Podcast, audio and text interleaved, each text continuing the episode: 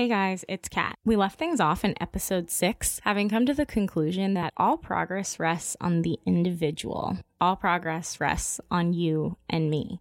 Or so I believed. And then I launched this fundraising campaign to build a clean water well with charity water, which is still going, by the way. If you'd like to participate, head on over to our website and go to the show notes page for episode number six. Hit the green button that says do something good. If you donate $10 to the campaign, you get to decide who I'm interviewing next on the podcast and what questions you want them to speak to while they're on the show. Basically, if you donate, I'll be spending the next however many days running around trying to get the attention of the people you want to hear from and asking them the questions you want the answers to. So definitely go do it and share it with your friends because we need all the help we can get. And that leads me to where I've been for the past couple weeks pouting. Because motivating people to take action IRL is a lot more difficult than most people would think it should be. This week on the Millennial Innovators podcast. We're talking about what pushes some people to go beyond the status quo. My failure is your gain, so let's get at it. Starting in three, two, one.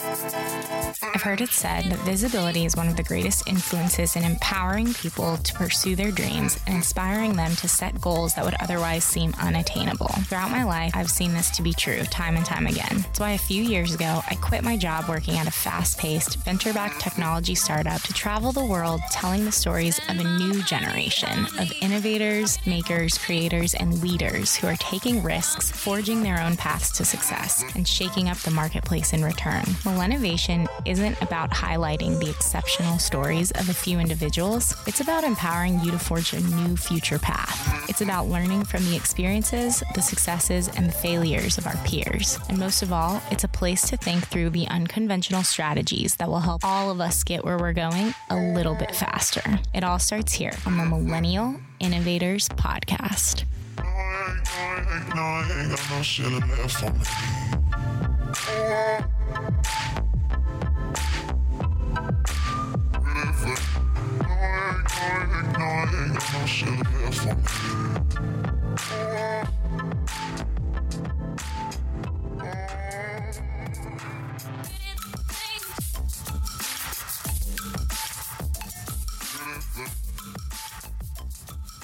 At first, I was sad. Then I was hurt. Then I was downright angry. I launched my charity water campaign in such a screwed up way. I know better. But I threw caution to the wind and went for it anyways. Cue sigh.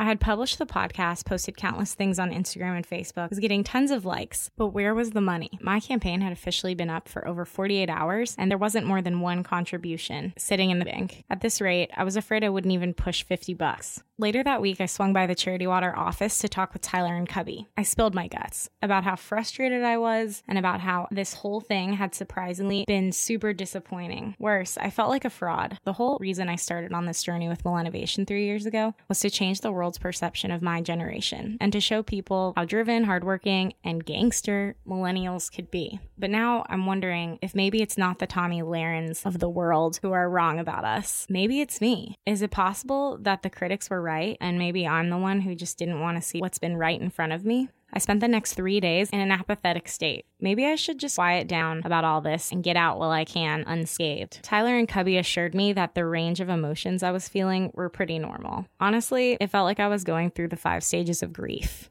Thank God, after a week of sulking, I finally snapped myself out of it. On Monday, I thought, wait a second, I can solve this, no problem. Or at the very least, I can figure out what went wrong. That is, after all, what I do for a living, right? It's interesting to note what our actions look like when we do something without intention, without planning, without strategy. Going back and looking at what could have been versus what was kind of makes me want to hit my head against the wall several, several times in a row. But not to worry, I refrained. I definitely made a couple mistakes by launching this campaign so sporadically. I mean, I'm all about carpe diem, seize the day. But research shows that most people don't often respond to spur of the moment activations the way that we would like to think they will, especially not those who make up the digital generation. Actually, what research does tell us is that seeing someone needs our help isn't enough to inspire us to take action at all. According to the newest book that I'm obsessed with right now, it's called Grit, and it's by Angela Duckworth, who is a brilliant psychologist and winner of many awards. According to several different behavioral and developmental psych studies that Duckworth mentions in Grit, it's only when we realize that our individual, personal action can generate a response or change to a situation. Only then are we motivated to make moves IRL. I'm paraphrasing here, but Duckworth explains it in her book like this First comes the conviction that somebody needs our help, that there's a problem in the world that needs to be solved. But only after a second revelation the revelation of I personally can make a difference. My actions can make a difference. Only after having this second revelation is our conviction transformed into an intent to take action. Basically, in order to empower people to make moves, whether it's motivating people to reduce waste, encourage recycling, participating in my spontaneous charity water campaign, or even showing up for a big event like the recent Women's March. We have to make them truly believe that their actions will not be in vain,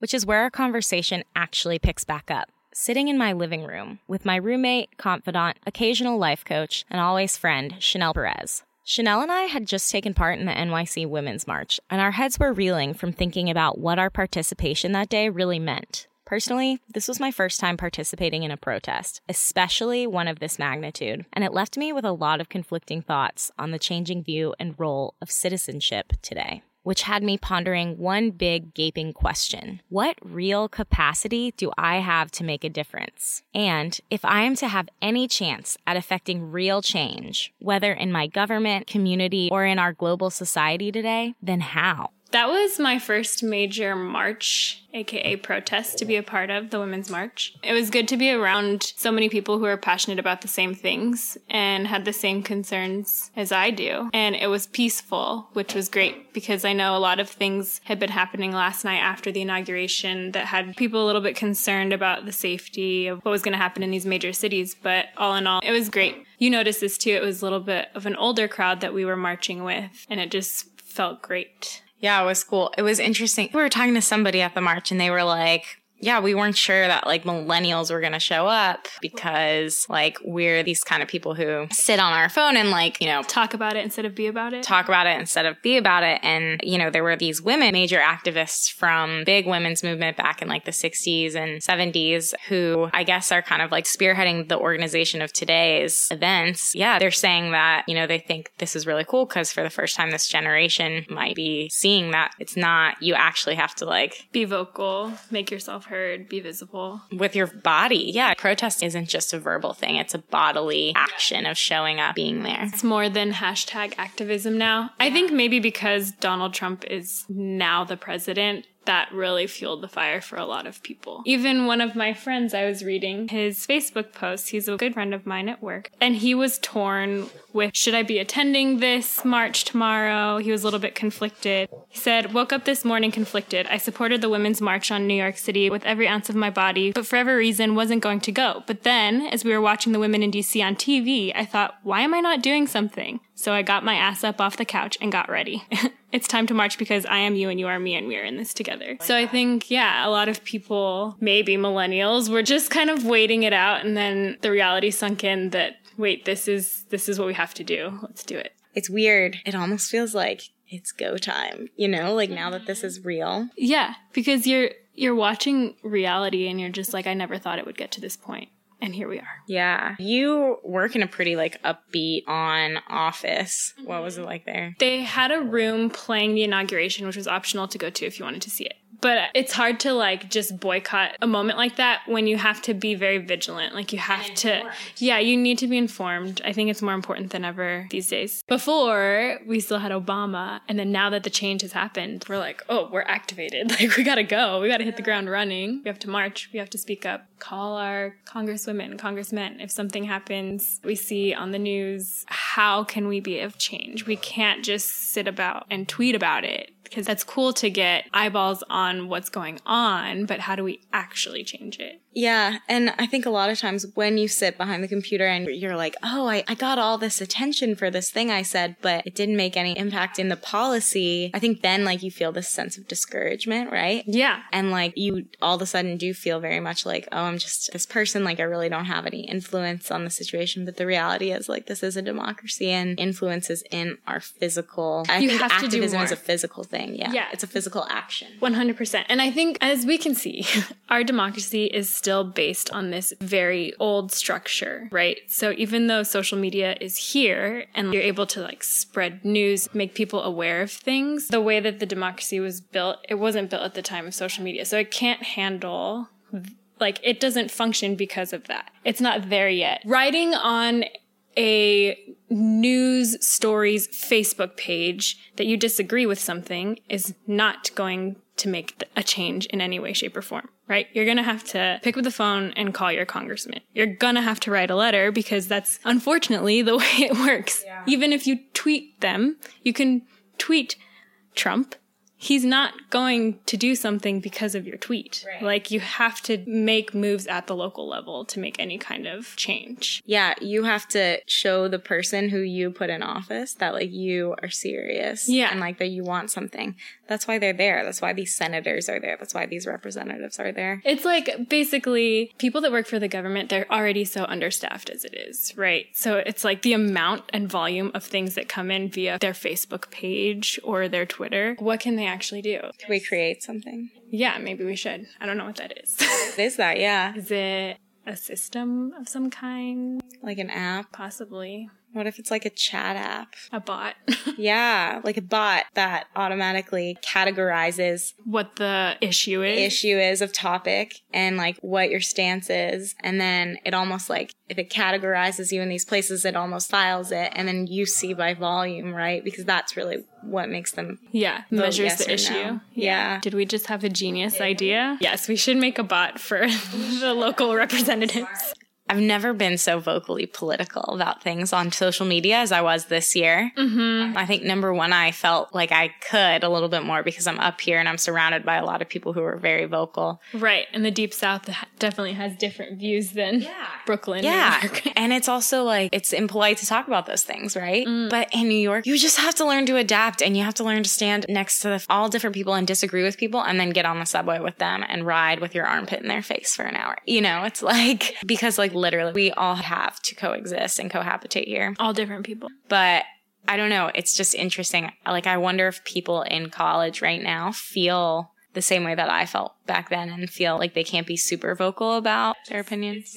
Yeah, I wonder if that just is because of the area that you were in. In college was when Obama, when he first got elected, right? I was talking to you about this last night, but like me and he came to our school and we went to um, one of his events that he was speaking at and we took pictures and we were like so about it. But I think as I got older and now I'm more of an adult here in New York, like I realized this election cycle, there was more at risk than back then, right? We have this man who like doesn't believe in climate change and like vocally discredits the press and speaks out against minorities. So like this felt more real and there was more on the line. So it's hard to compare like what if this election was when we were in college, would we have been more vocal? Yeah. You were a journalism major? Mm-hmm. I think this freedom of the press thing is something that like a lot of people don't understand. And even I, I think at the beginning I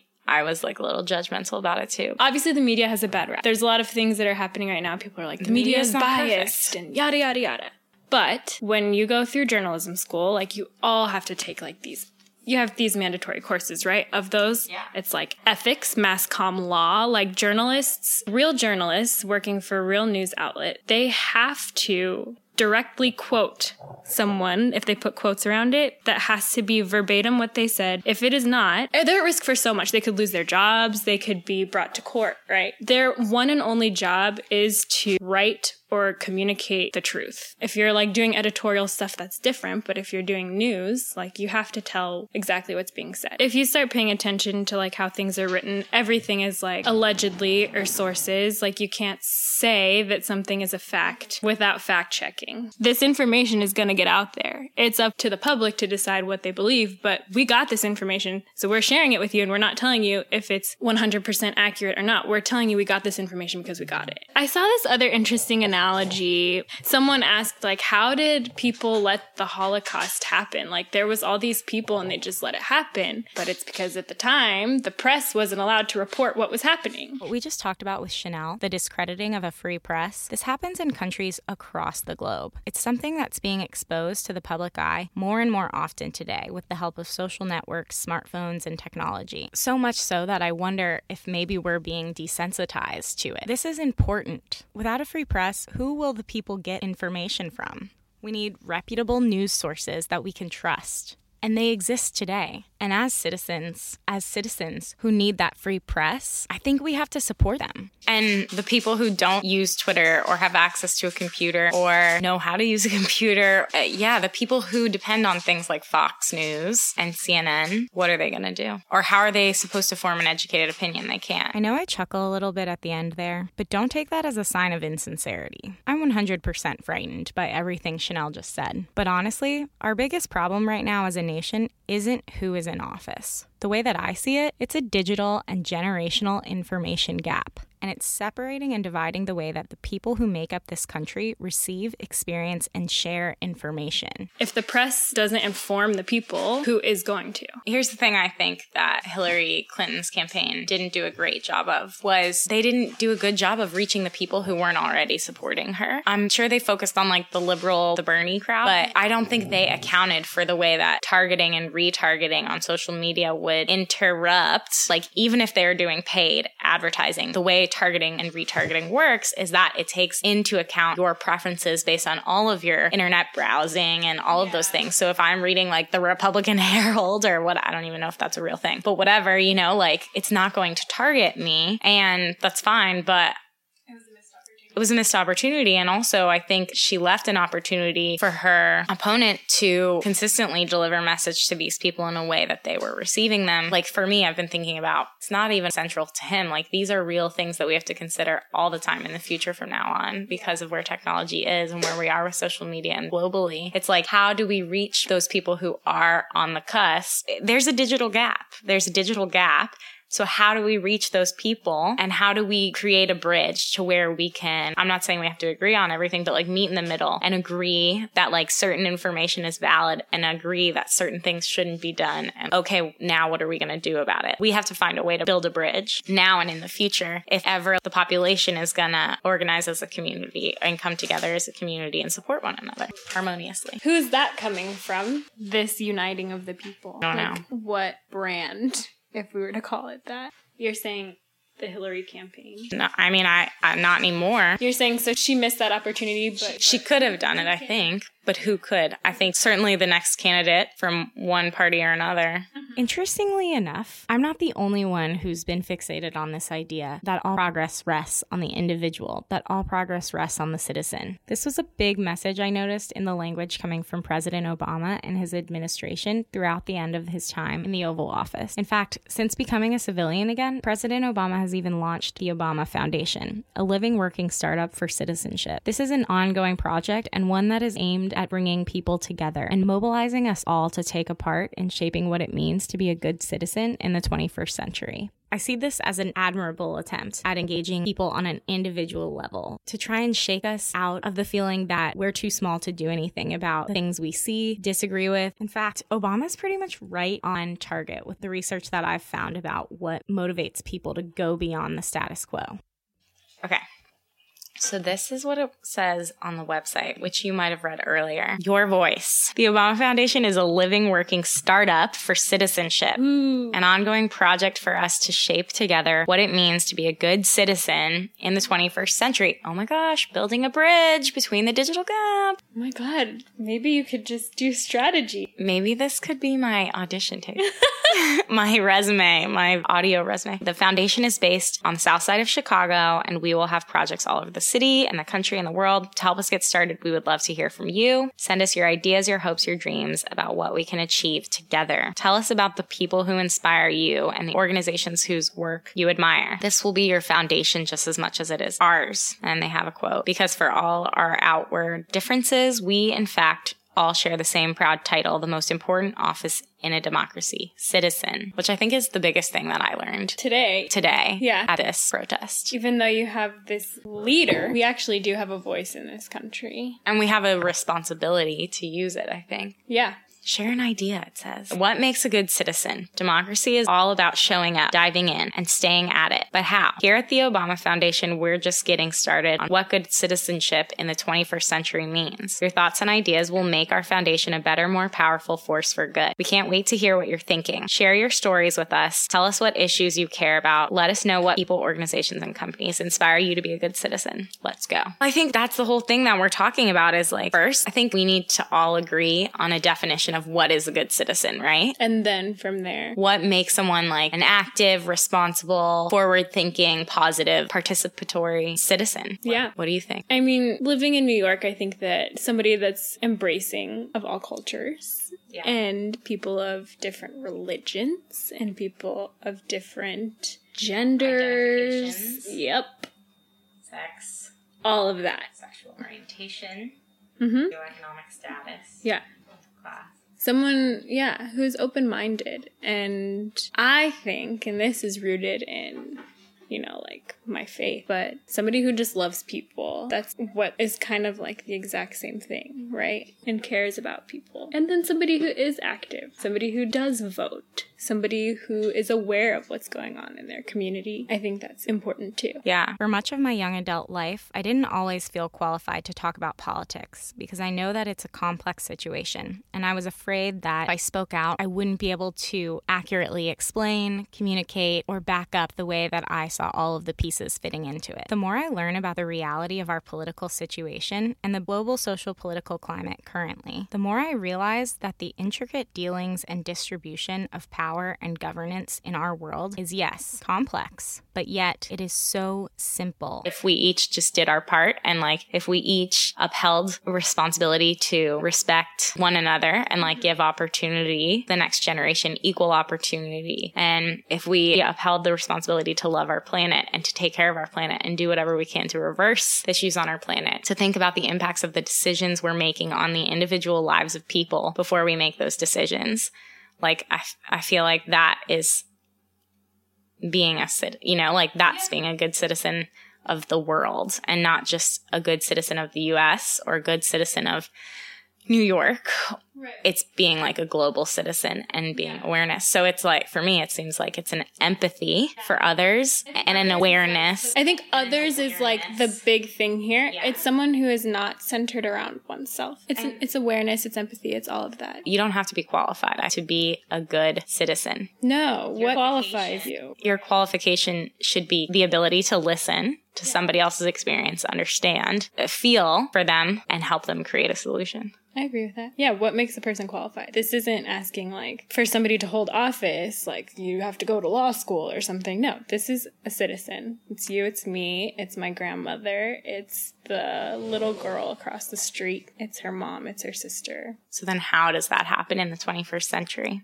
To be a good citizen, Yeah. I know. I think that's something like knowing your community is important. Oftentimes, like we're so siloed into like our routine. We go here, we go there, and we're like fighting against the clock to get everything done. But knowing your community, who do you live by? Like, who are the people that are your neighbors, right? What are the things that, yeah, make their daily lives go round Yeah. I can't really say I know all of our neighbors. We could be better citizens, Kat. of the neighborhood? We totally could. Should we start like a neighborhood community?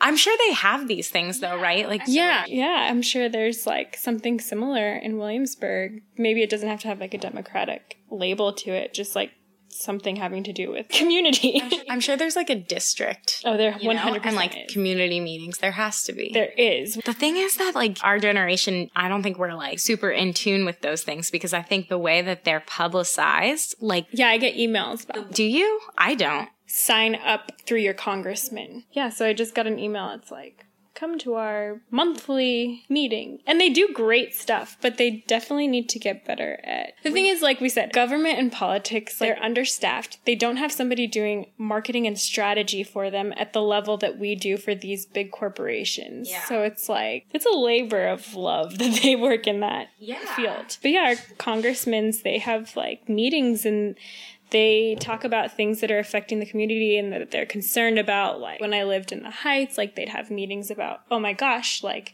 there's this new immigration reform, like the president and people are talking about.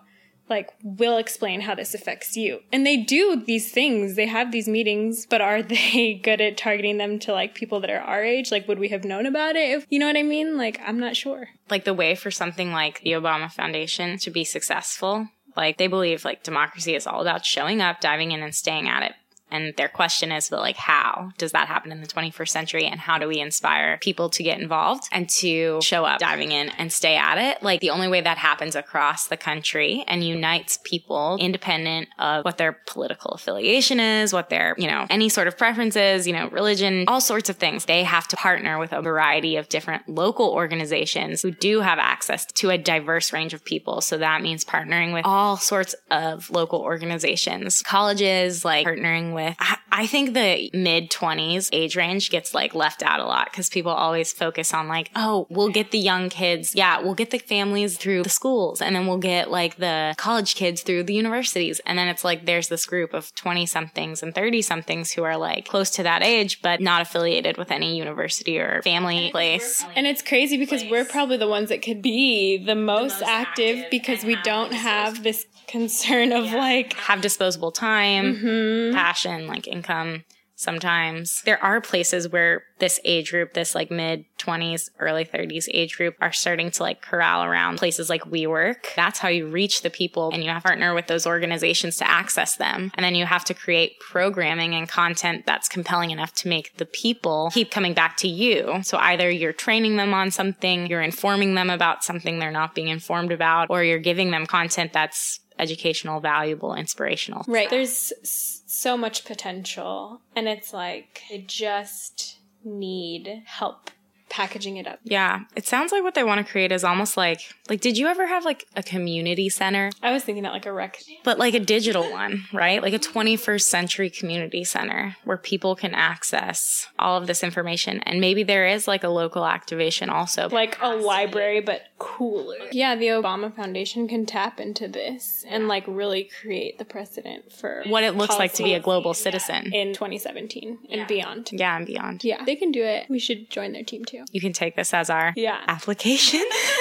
It took me a long time to share this episode, mainly because I kept changing my mind on whether or not I wanted to get into this conversation. If you're anything like me, you've had it with politics and bullshit, two things which seem to go hand in hand these days. But the reason I wanted to talk about this wasn't to relive this last campaign season. The reason I wanted to talk about this was to show you how much power you truly have to be heard and to maintain a certain amount of influence and control over your life, liberty, and freedom. This episode isn't about our current administration. It's not about the current president, and it's really not even about American politics. This conversation is about the freedom of the people, untainted by the pressures of political or financial obligation. It's the right to free speech, the right to protest, the right to a fair and equal justice system. All of these are things that our Constitution deems as liberties of the people, and liberty is always in constant danger of being infringed upon, no matter who sits in the Oval Oval Office, what party owns the Senate, who the Speaker of the House is, and so on and so forth. That's because it's not hardship, loss, or suffering that leads to hopelessness. It's suffering you believe you can't control that leads to hopelessness. So that's what I hope that this episode will do here today empower you, activate you, inform you, and spark something that will make you want to get engaged and stay engaged because your situation, whatever it may be, is not hopeless. Because if we each approach the the world and our duty as global citizens in it with integrity, authenticity, and mutual respect, if we each just did our part, if we each just vowed to uphold respect for one another, to uphold each person's right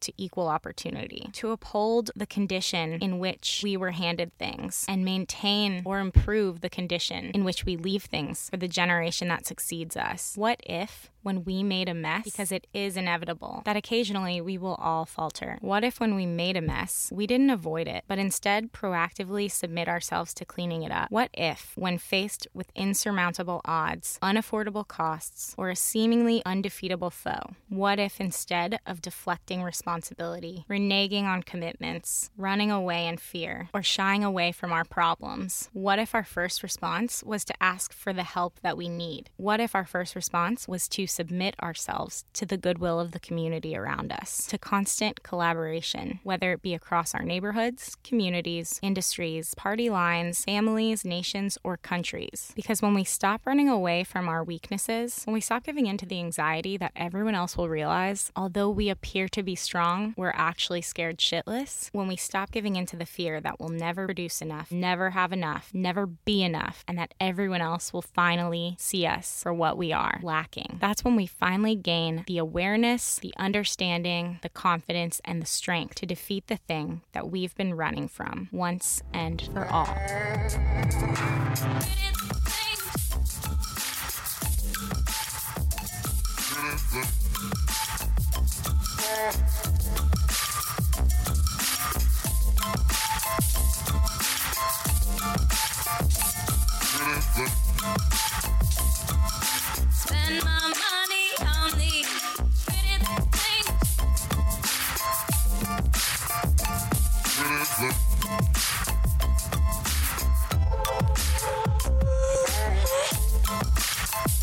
Hey guys, it's Chanel Perez. I live in New York. Kat's my roommate.